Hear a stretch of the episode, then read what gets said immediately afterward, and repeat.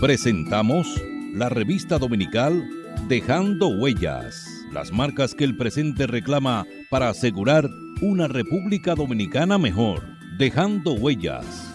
Dejando Huellas. Muy buenas tardes, apreciados oyentes de su programa La revista dominical Dejando Huellas. Recuerde que nos puede sintonizar a través del internet www.dejandohuellasfm.net y por las redes sociales en Twitter arroba Dejando Huellas R, en Facebook Dejando Huellas y en Instagram Dejando Huellas Radio. Dejando Huellas, una producción de Honorio Montás.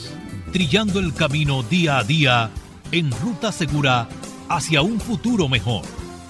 Dejando Huellas.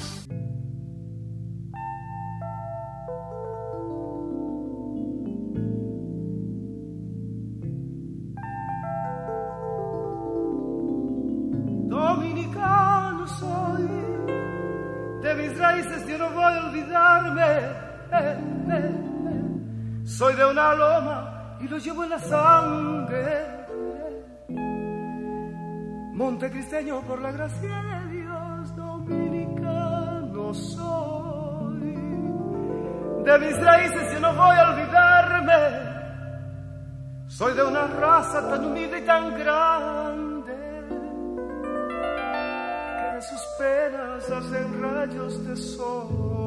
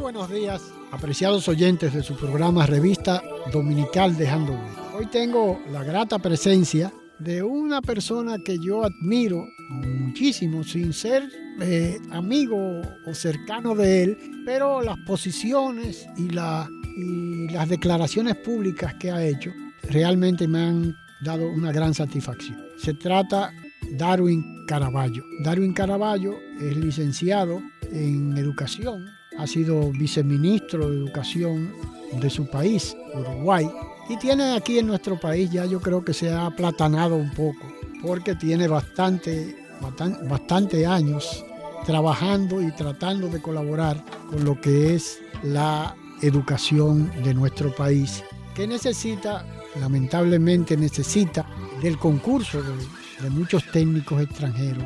Ya hace mucho tiempo tuvimos eh, un plan decenal que yo creo que se dejó sus frutos, ¿no? Eso fue en los gobiernos del doctor Balaguer, cuando la secretaria de Estado Malagón.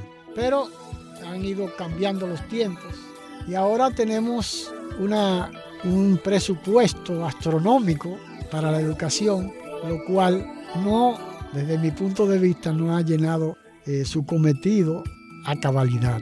Y uno oye y uno comenta uno discute el por qué la educación dominicana no, no ha sido lo suficientemente sólida, para llamar, decirlo de una manera.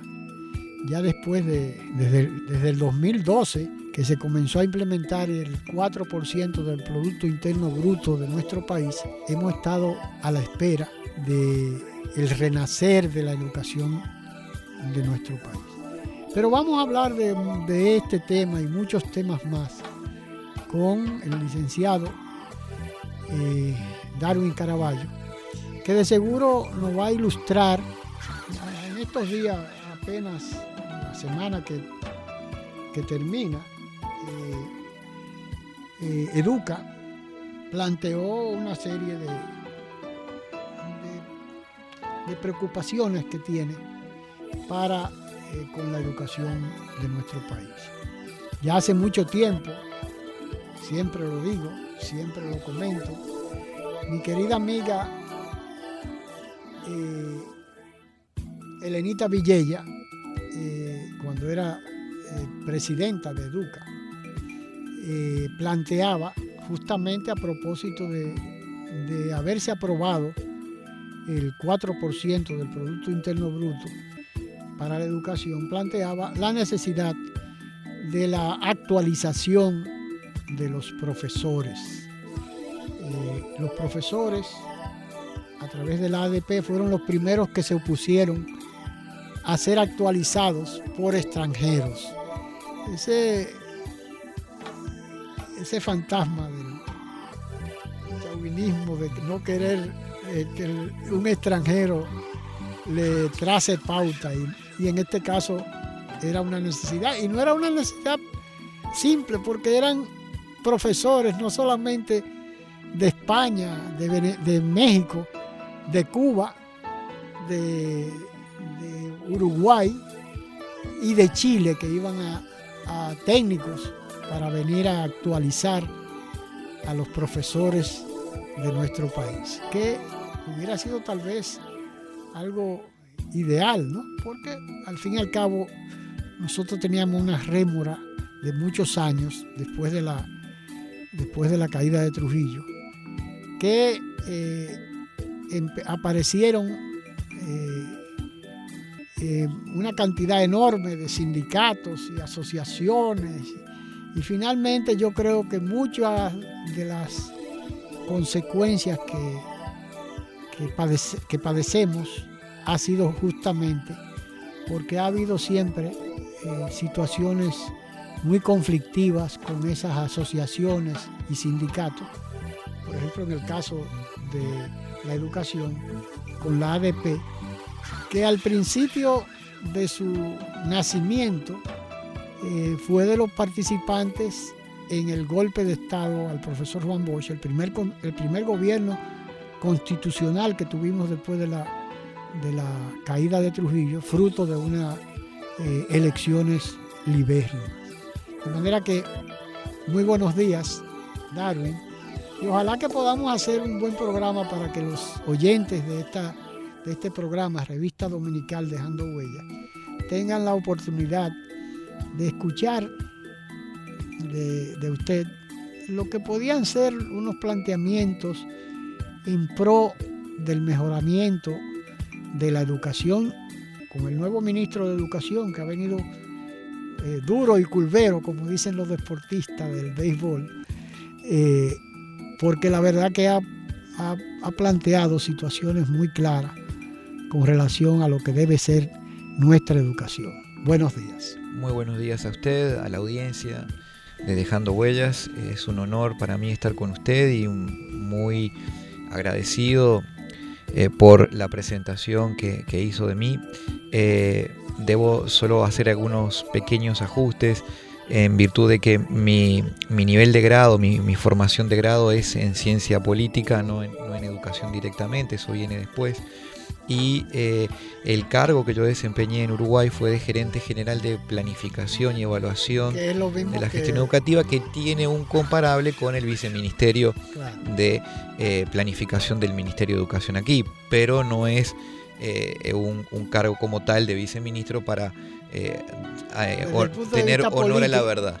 Para, desde el punto de vista político, porque básicamente es una posición eh, técnica. Es una posición técnica, eh, sí, claramente eh, se llega a través de concursos, pero obviamente cuenta con el aval del director, en ese caso, de Educación Nacional o presidente del Consejo Directivo Central de la ANEP, que es un órgano autónomo en Uruguay que no eh, es un órgano netamente político, aunque eh, ese presidente tiene que gozar de una mayoría especial eh, de tres quintos del Senado de la República. Por eso este, se requieren acuerdos políticos para poder colocar allí a, alguien con las competencias técnicas, pero con un respaldo político más allá de quien esté en el ejercicio del gobierno. porque es una mayoría muy cualificada. Pero no, era simplemente para, aclarar eso. Eh, sin embargo, eh, agradecer eh, su invitación y también recordar que este, em, esta invitación viene también mediada por un empresario a quien yo admiro mucho y que me ha dejado aprender mucho de la República Dominicana, como el señor Franklin Baez Brugal, a quien si nos está escuchando le enviamos un saludo desde aquí. Y justamente plantear que Educa como organización que eh, responde a los intereses de, todo el sector privado de la República Dominicana, eh, em, con 33 años de vigencia, viene siempre marcando eh, el, horizonte de hacia dónde debe avanzar la educación dominicana, planteando ideas de, de política educativa para poder abogar por determinados cambios que el país necesita haciendo honor a la memoria del señor eh, Gustavo Tavares Espaillat, que fue el padre, padre, fundador de Educa, alguien muy visionario que entendió sobre finales de los 80 el rol que iba a tener la educación en la sociedad actual y sobre todo también para la República Dominicana, un país de pequeña escala, sin grandes eh, riquezas eh, en el subsuelo, con un mercado pequeño, bueno, pero con ventajas competitivas inmejorables,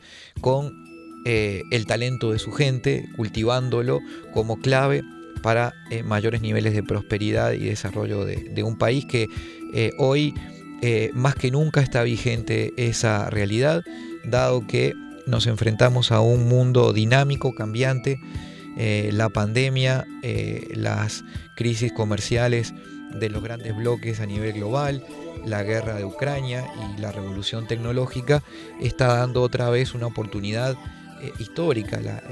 se suele decir que la historia llama algunas veces a la puerta de algunos países. En este momento está ocurriendo para la República Dominicana. Están llegando un día sí y otro también cientos de eh, interesados en invertir en esta zona del mundo para desarrollar empleo y trabajo.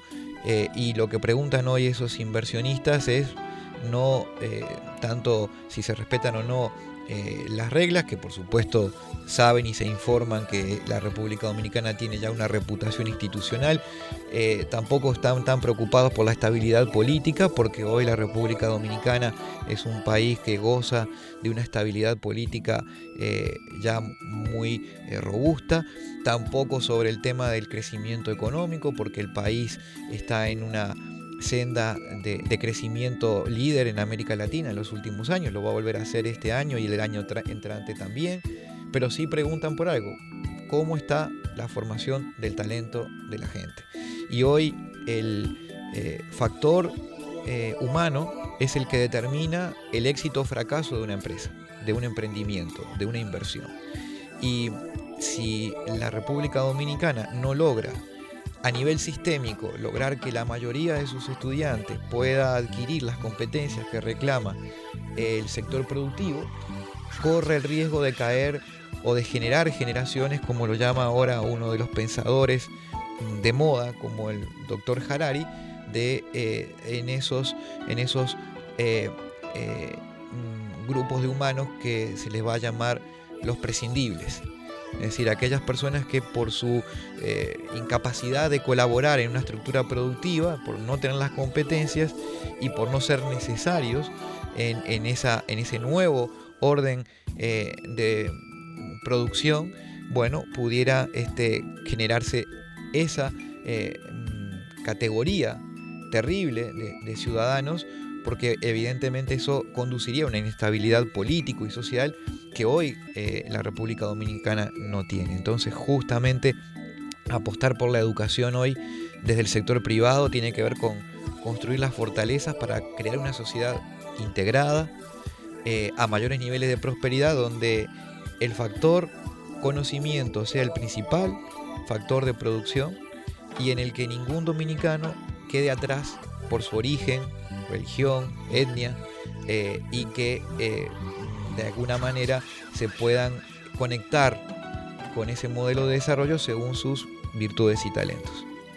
Hace unos días yo conversaba con Peter Rasmowski, justamente eh, que es director ejecutivo de una, de una estructura del Estado, donde tiene una participación importante el presidente de la República, porque es tal vez un, canal para la comunicación y la, integración del, del primer mandatario en las políticas de inversión, de inversión privada.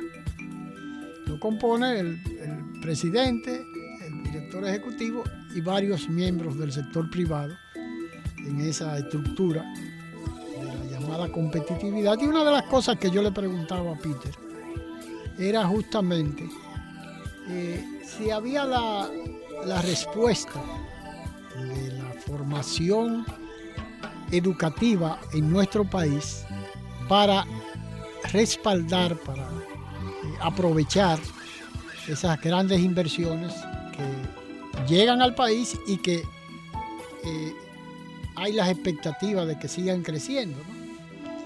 Entonces, él me dijo que sí, que realmente una de las cosas que se, estaba, se había ido logrando, que se han creado estructuras como el ITLA y cosas así en el, desde el punto de vista de la tecnología, que es muy importante en esta época, porque eh, lógicamente, eh, la base de esa formación educativa es la escuela tradicional, primaria, intermedia y secundaria. Ya no existe la intermedia, pero bueno, es importante esa. Pero ha habido mucho, mucha queja, mucha, eh, mucha preocupación e interrogantes acerca de la formación de, del estudiante dominicano. Bueno, lo vimos en la prueba PISA del 18 y, que han venido eh, presentándose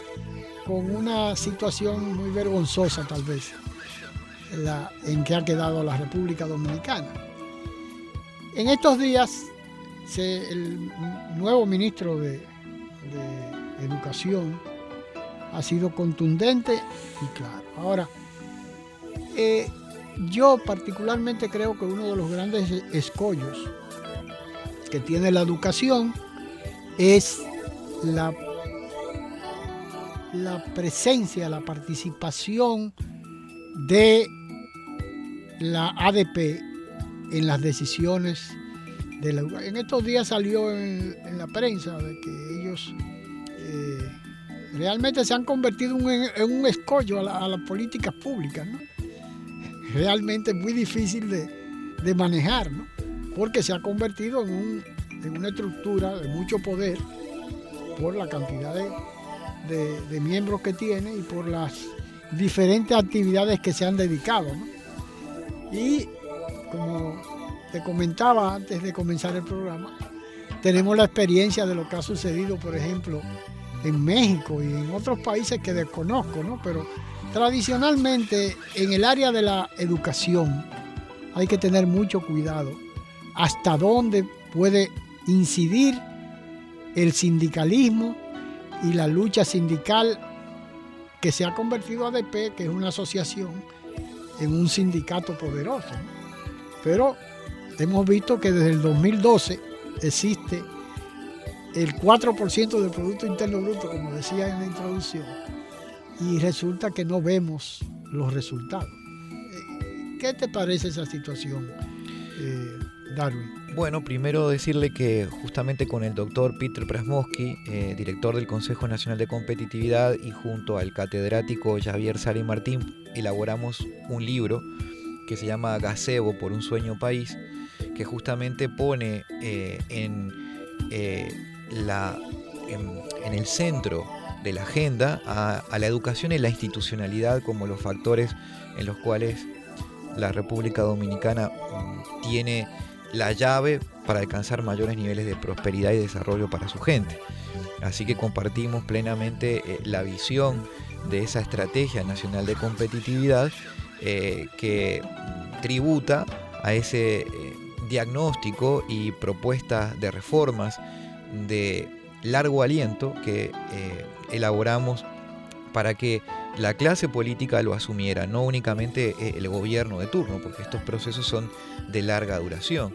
Y nosotros hicimos eh, eh, el esfuerzo justamente con un grupo de, empresarios que patrocinaron este trabajo eh, como ciudadanos, no por su condición empresarial, porque les importa y les duele la República Dominicana, de lograr yo creo que es una inversión, ¿no? Es una inversión en el crecimiento. Sí, porque ellos, saben, ellos saben y tienen la convicción de que no hay empresas saludables en entornos enfermos y, lo que deben hacer justamente los empresarios es preservar las bases de la, convivencia y de la institucionalidad para poder construir eh, y agregar valor en, un esquema productivo, ¿no? Un empresariado que, está comprometido con la República Dominicana, que quiere, que ama este país y que contribuye, por ejemplo, con esta eh, propuesta de eh, diagnóstico y de recomendación de políticas que fue presentado a todos los partidos políticos cuando se elaboró antes de la elección y que afortunadamente fue material de consulta y de lectura de todos los candidatos. de modo que esta es una política de Estado que ojalá persista más allá de la administración que hoy lidera el presidente Abinader. Eh, con respecto a lo que usted plantea, eh, sin duda que eh, los sindicatos cumplen un rol fundamental en, la estructura productiva en general y en la estructura de relaciones entre, entre todo todos los sectores de la economía. Y, yo no creo que nosotros debamos pensar en que no deban ejercer un rol importante, pero debemos recordar que los sindicatos fueron creados históricamente para defender los intereses de los trabajadores, las condiciones laborales, mejorar eh, ese, esa relación entre eh, el contratante y el contratado. Eh, y eso creemos que puede seguir siendo útil para la, relación de un, volumen en este momento de 135 mil educadores que tiene el Ministerio de Educación, de 230 mil funcionarios en total, con el, poder político de turno. Lo que no debe existir es una, un uso político de esta herramienta, que desgraciadamente sí lo ha, ha sucedido en el pasado, para digamos, poner en jaque al gobierno de turno, eh, porque hay un interés eh, también político electoral de una relación simbiótica, eh, tal vez diríamos más compleja, no quiero calificarla de, una manera que pueda ser ofensiva, pero no es saludable que eh, los dirigentes sindicales al mismo tiempo sean dirigentes políticos y tengan eh, muchas veces aspiraciones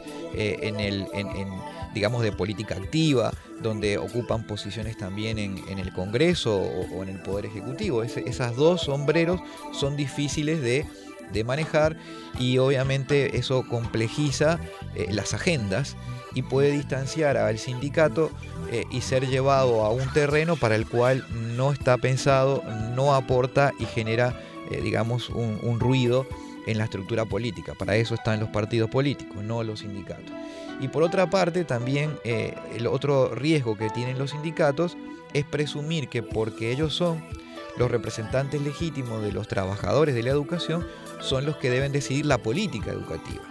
La política educativa es eh, prioridad de la sociedad dominicana y en un esquema democrático es al gobierno electo legítimamente el que le corresponde liderar el norte porque para eso cuenta con el voto y la voluntad popular de sus ciudadanos. Entonces, evidentemente, si el sindicato quiere apropiarse de esa función, ahí también comete un error. Entonces, eh, desgraciadamente en, nuestros países esto se da de manera frecuente eh, y crea esos ruidos en las lógicas sindicales. El, tercer elemento que nosotros también hemos señalado como un riesgo de los sindicatos es que han quedado anacrónicas sus medidas de lucha. Históricamente eh, los sindicatos utilizaban el paro o la huelga porque terminaban perjudicando al empleador y el empleador de alguna manera se sentía presionado a negociar. Ese es el origen de, las decisiones de huelga o de paro de actividades porque había un perjuicio directo al eh, dueño de los medios de producción, para hablarlo en, en clave marxista. Pero cuando hoy el sindicato asume una posición en la que defiende la huelga o el paro, al que está perjudicando es a la familia del sector de más bajos recursos, porque los niños de los hogares más favorecidos del país van a la educación privada y no se ven afectados por huelgas y paros. Cuando la ADP, tanto a nivel nacional como a nivel local, convoca una huelga o un paro que implica que esos muchachos no reciben clase, siempre perjudican al que menos tiene.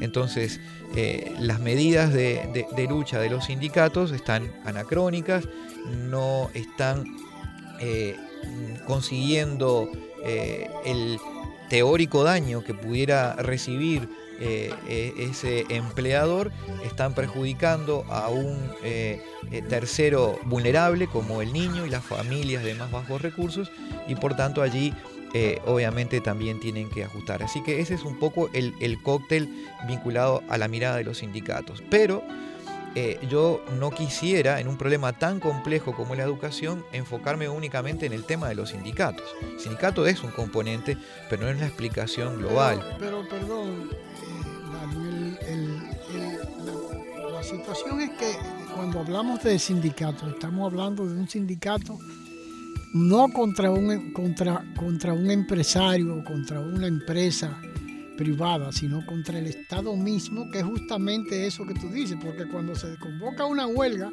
y como se ha convertido en este país las huelgas de, de, los maestros, eh, demandando eh, nuevas eh, conquistas, es justamente en contra del, como tú dices, del Estado que significa contra los estudiantes porque la mayoría de los profesores de, la estructura de la educación privada no son miembros o no, o no asumen el mandato del, ADP, solamente los profesores de la educación pública, que como tú dices, a quien perjudica directamente es al, al, estudiante humilde, a las familias de menos eh, recursos y que además están eh, luchando contra el Estado, que es ese que ha, que ha tenido la visión de asumir, de invertir un 4% del Producto Interno Bruto que se ha revertido más bien en el bienestar de los profesores,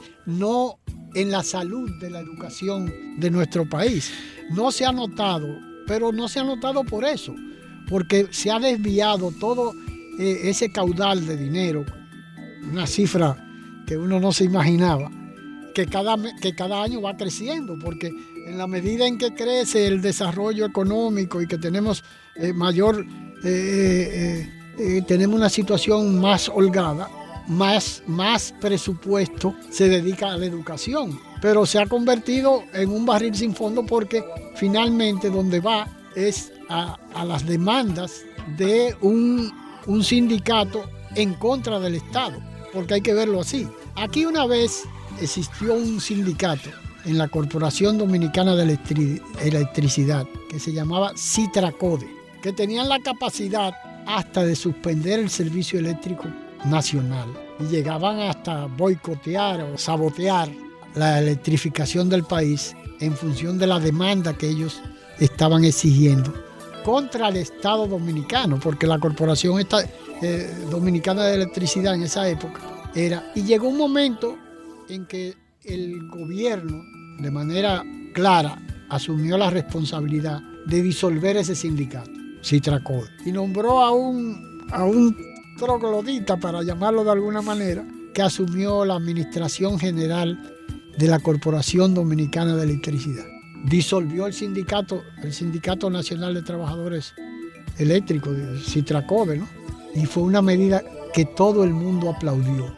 Porque es que, es que, es que llega un momento en que lo que se crea es una animadversión a esas estructuras sindicales. Y eso está pasando con ADP, porque uno ve que el ADP exhibe unas riquezas como asociación dominicana de profesores. Mira, la gente han comprado cuatro o cinco casas en, el sector de gas, que tal vez son de los terrenos más caros de, del Gran Santo Domingo. Entonces uno dice, bueno, pero ¿de dónde? Ah, porque la estructura en la medida en que, en que, en que ellos luchan por una mejor situación de, los profesores, ellos se benefician. Y de ahí salen, por ejemplo, varios de los presidentes o, no sé, secretarios generales, no sé cómo se llaman, que han salido, los últimos tres o cuatro dirigentes máximos del ADP han salido multimillonarios. Entonces, eso tiene una explicación, porque además tenemos, eh, Darwin, el espejo de lo que ha estado sucediendo en México desde hace muchísimos años, donde la, presidenta o la secretaria general del movimiento eh, sindical mexicano de los maestros tenía hasta helicóptero. Y aquí vamos al mismo, por el mismo camino. Entonces yo creo que el gran problema es que ese tipo de, sindicato lucha contra el Estado, no contra los gobiernos, porque los gobiernos pasan, es contra el Estado y contra los de menos poder adquisitivo de la sociedad, que son los que van a las escuelas públicas. Entonces, eso es lo que hay que tratar de, transparentar, ¿no? ¿Qué tantos fondos le llegan a, esa y por qué? Porque estamos hablando de, una cantidad importante y que no, no, hemos visto los resultados, de acuerdo a todas las mediciones que se han hecho. Resulta que cada año vamos para atrás. Entonces, ¿para qué y por qué? Vamos a una pausa y en un instante continuamos conversando con el licenciado Darwin Caraballo, quien es director ejecutivo de Educa. Dejando huellas. Las marcas que el presente reclama para asegurar una República Dominicana mejor. Dejando huellas.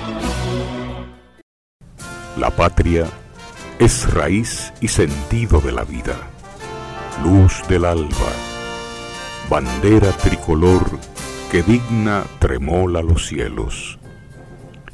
Patria es humanidad. Patria es la lengua, la cultura, modos de vivir, amar y morir. Patria es solidaridad Patria es la tierra y su gente, el tributo y la ofrenda de nuestros mártires, el decoro y la libertad de no tener amos ni de ser esclavos. Patria es nuestra música, nuestros bailes y danzas, nuestras costumbres, nuestras cosechas, nuestro ancho mar, nuestros bosques y ríos. Patria son nuestros amores, el ensueño, la llovizna sobre el rostro de una niña, las iguas y los almendros, la palabra alta, grande y clara de nuestro destino.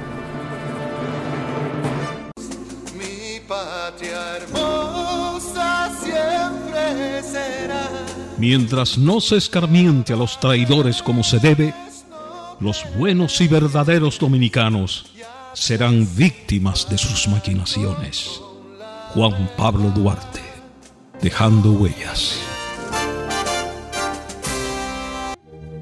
Juan Pablo Duarte, digno siempre de admiración y respeto, hablaba así. Nuestra patria sabe a sangre y un grupo de dominicanos indolentes hacen de nuestro país una cueva de traidores. Ya preparen nuevamente los cañones. Aquí se peleará con más fuerzas para sacar a los invasores. Juan Pablo Duarte, un mensaje de Dejando Huellas. Duralet, set let. La ley es dura, pero es la ley. Apoyemos la sentencia 0168-13 de nuestro Tribunal Constitucional del 23 de septiembre del 2013 que define quién es dominicano.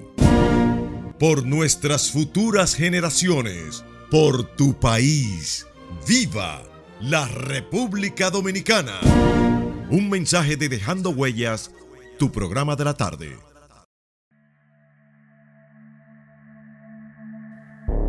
El aborto es un atentado contra la existencia individual y familiar. El aborto es un atentado contra la existencia de nosotros como país. El aborto es un homicidio y quien lo practica mata. Un mensaje de Dejando Huellas, su programa.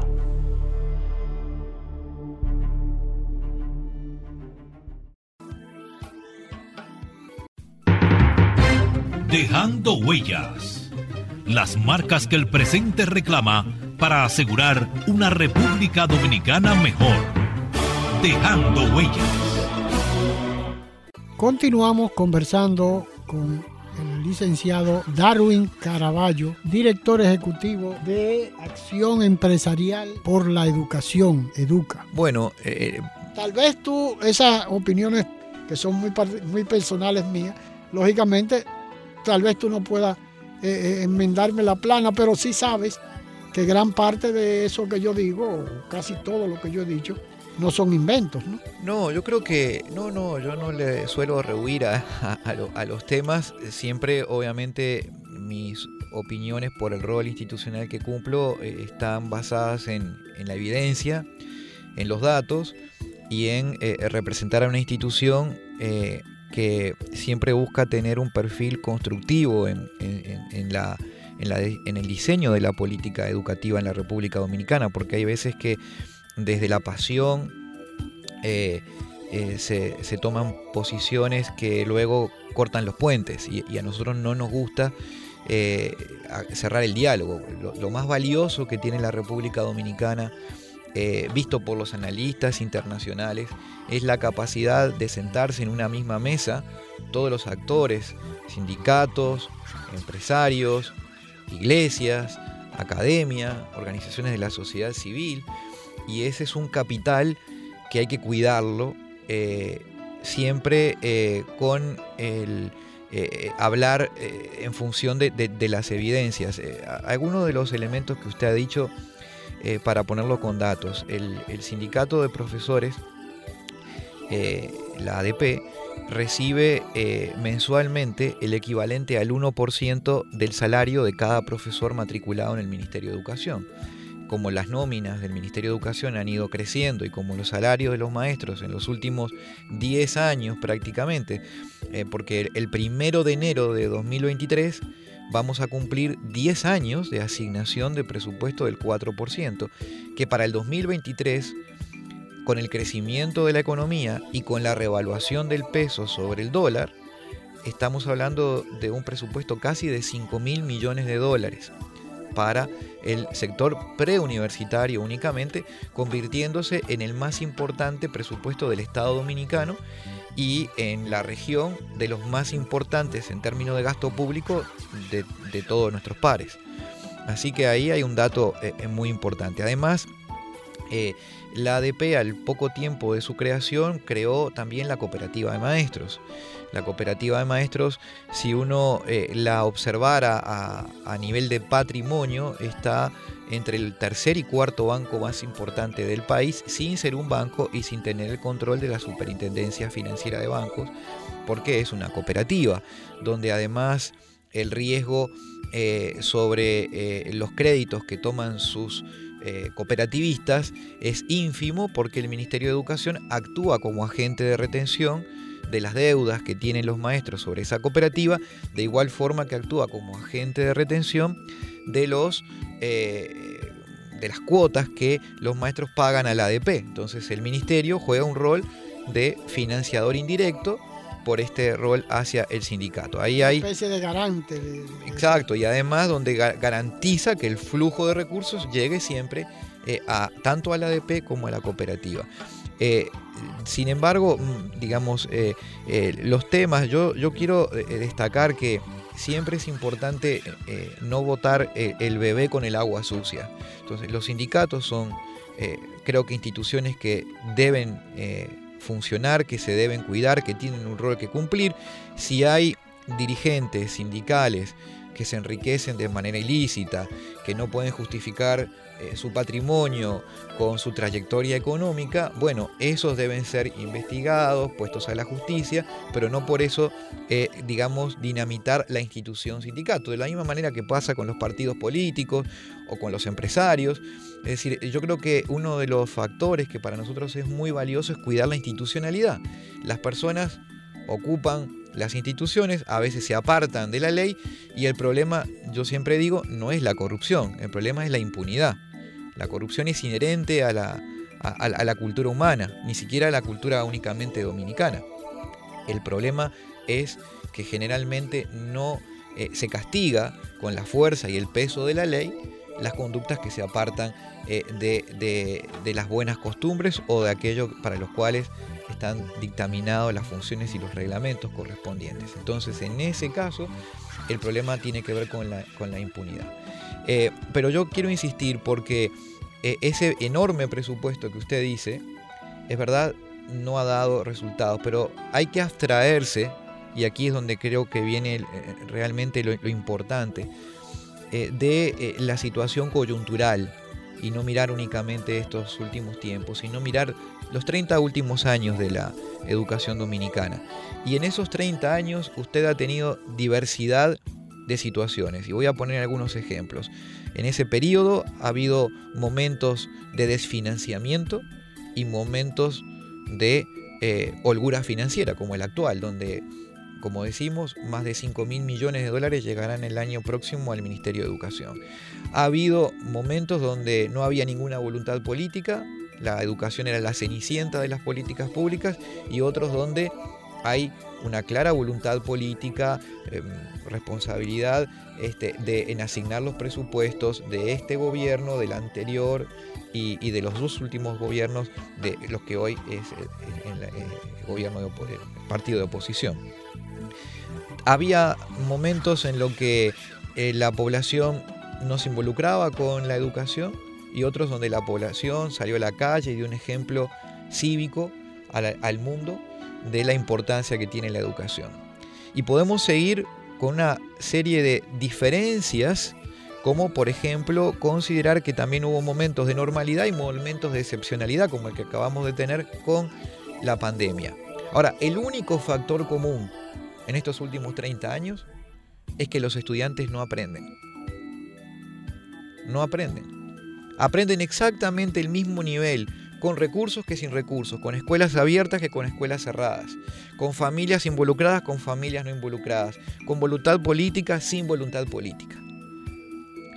Y ese es el gran asunto que debe llamar la reflexión, porque el problema es mucho más de fondo del que se cree. El problema tiene que ver que los procesos educativos para que den resultado están directamente relacionados en la relación entre el educador y el centro educativo y el estudiante. Las reformas no van a llegar a buen término si solo quedan en la Máximo Gómez y la Santiago, o en los recintos de las regionales o en los distritos. La estructura en general del sistema educativo dominicano parece anacrónica. En un país con estas dimensiones territoriales, hace sentido 140 instituciones descentralizadas entre distritos y regionales que cuestan significativamente una proporción importante de recursos cuando en realidad el hecho fundamental hay que vincularlo en la relación estudiante-maestro. Hace sentido que con docentes con tanta diversidad en sus competencias, porque hay docentes extraordinarios en el país, pero hay otros que desgraciadamente por su propia historia de vida no lograron eh, adquirir las competencias y fueron víctimas de esa situación, pero obviamente no por eso podemos ponerle la responsabilidad de educar a 35 muchachos. Como siempre pongo el ejemplo del distrito de Tamayo en la provincia de Bauruco, cuando en la evaluación de desempeño docente, la última de la que se tiene datos, se quemó el 97.3% de los educadores, en una evaluación que no era para nada rigurosa o exigente, digamos. Rigurosa tal vez sí, pero no era exigente. Y aún así el 97.3 no logró llegar al mínimo. Bueno, hoy hay tecnología, hay recursos.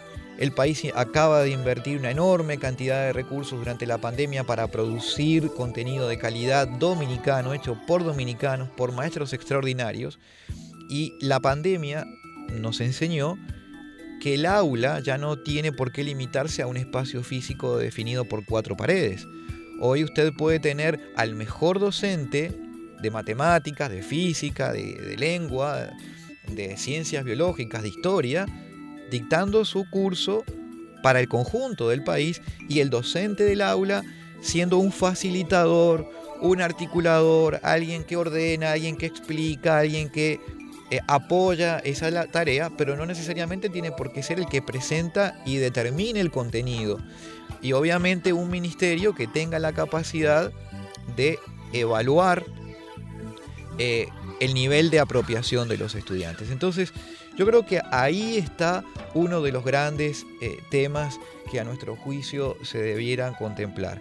También creemos que en esta inflación que hemos visto eh, en los últimos tal vez 50 años en América Latina, donde los estados se han eh, fortalecido en, lógicas keynesianas y han crecido y crecido como, como empleadores y, como multipresentes en, el quehacer de los ciudadanos, eh, no le hace bien ni saludable a la institucionalidad tener a alguien que es juez y parte tener a alguien que es rector de la política educativa y al mismo tiempo es proveedor del servicio de la política educativa.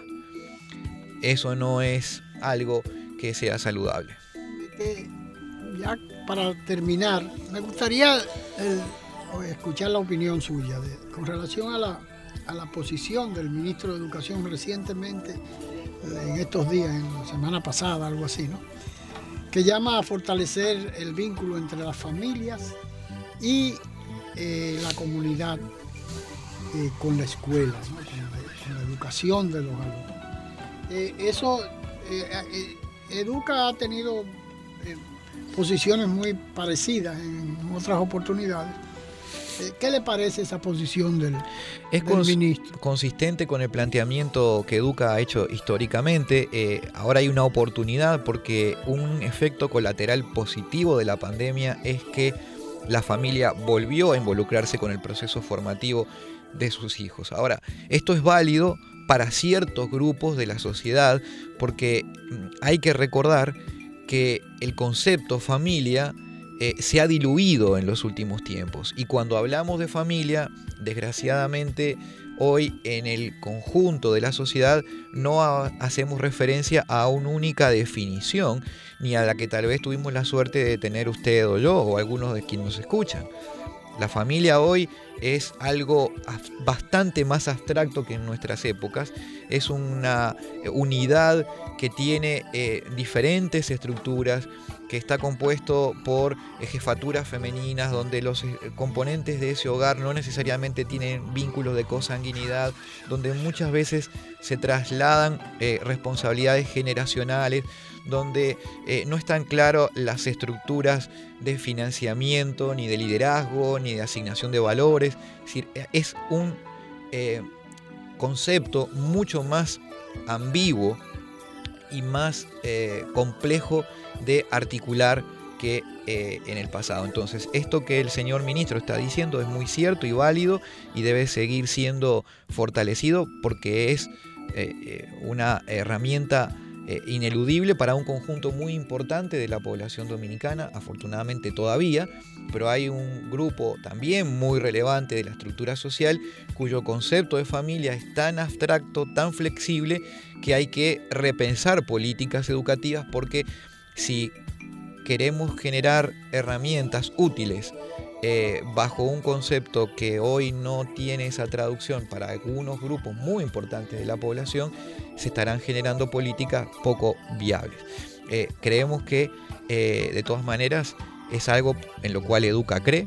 Educa entiende en este tiempo que uno de los ejes de trabajo tiene que ser fortalecer el rol del adulto referente del niño a exigir los derechos que le corresponden como ciudadano, pero también a eh, obligarse a los deberes que le asigna la, Constitución y en el sector privado aprender a elegir también, porque cuando usted tiene la oportunidad de poder elegir, saber que esté pagando por el servicio y la calidad educativa que usted cree que está pagando. Bueno, muchísimas gracias, Darwin, porque la verdad que contigo podríamos seguir hablando. Hay un tema que se nos quedó que lamentablemente no pudimos eh, abordar, que es eh, el tema de las políticas de género que han estado impulsando eh, organismos internacionales y que para nosotros resulta muy chocante, ¿no? Y para los países en vías de desarrollo, si se le puede llamar así todavía, ¿no?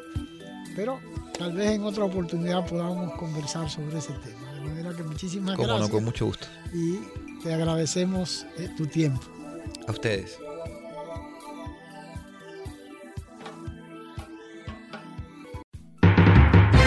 Dejando huellas. Las marcas que el presente reclama para asegurar una República Dominicana mejor. Dejando huellas. El aborto es un horrendo crimen que le pone fin a una vida humana. Recházalo. Un mensaje de Dejando Huella, su programa. No hay que ser profeta ni adivino. Esto lo dijo el presidente Balaguer en 1995.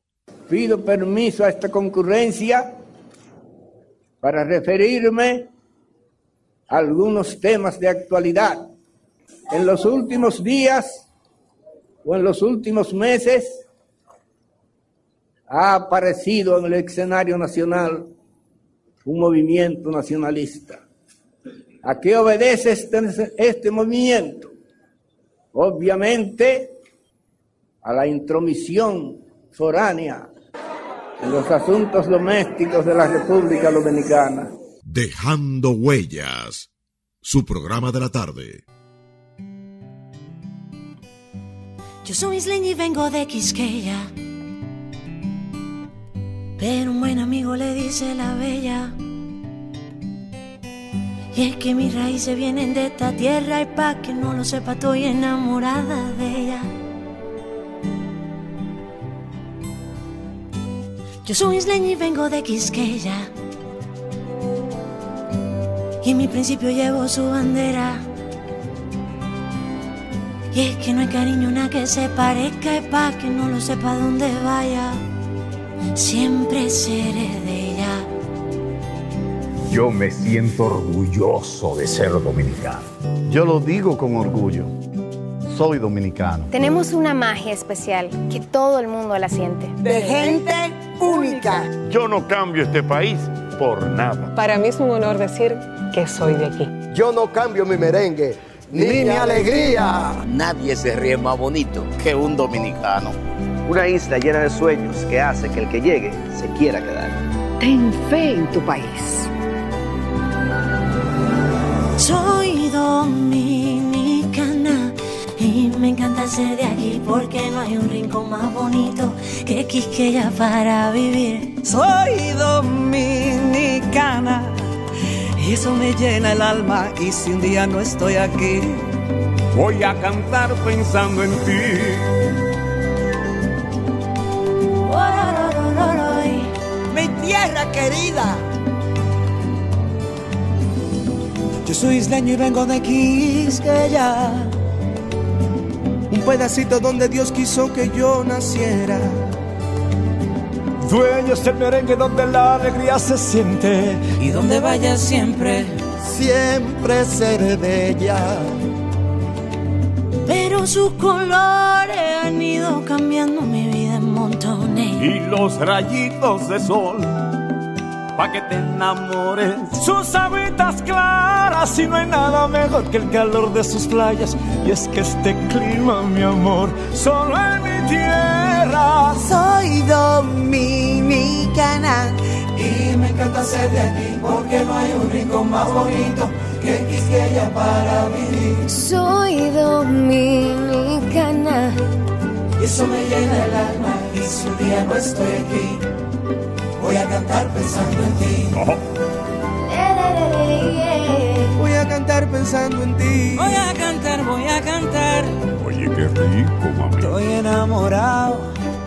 Qué linda es mi tierra. Ay, yo vengo de una tierra llena de colores.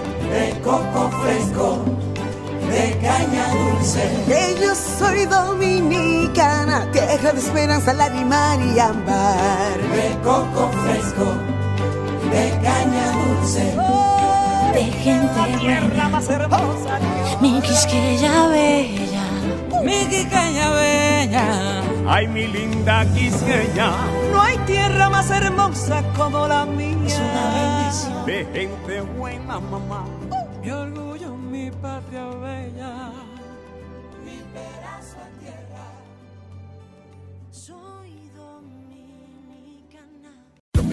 Agradeciendo haber estado con nosotros, se despide de ustedes dejando huellas, esperando poder contar con su audiencia en un programa más de la revista dominical Dejando Huellas, bajo la dirección y producción de Honorio Montaz.